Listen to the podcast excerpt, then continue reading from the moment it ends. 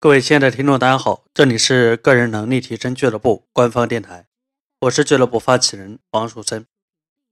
今天的这期电台节目，我想跟大家说一个我们在跟别人打交道，尤其是到别人家做客或者去拜访别人的时候，要注意的一个小技巧。这个小技巧是什么呢？就是不要长时间的去打扰别人。我这么说，大家可能很难以理解。我给大家举几个例子吧，比如说，哎，我今天要找老王做个案辅导，那么你最好把个案辅导你们沟通的时间控制在一天以内。比如说，你到别人家去做客去吃饭，那么你最好不要在别人家过夜，最好是吃了一顿饭聊一聊，当天就走或者当天离开别人家。中国有一句话叫做“客走主人安”，我不知道大家有没有在自己家里接待过客人。其实有时候你会发现，家里有客人，主人是会非常非常累的。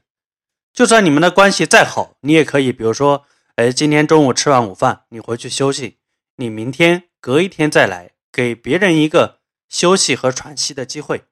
我觉得这样子的交往，别人才会更乐意、更愿意跟你持续的打交道。有的时候我们会觉得，哎呀，我跟人家关系不错，所以怎么样怎么样。但其实不然，你换一个角度想一想，如果你是主人，别人是客人，别人一直在你家里不走，你心里会有一个什么样的感觉呢？对不对？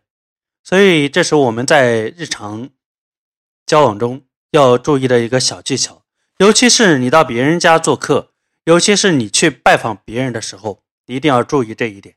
其实背后的原理很简单，就是尽可能的少给别人添麻烦。这样子，你下次去，别人还会欢迎你。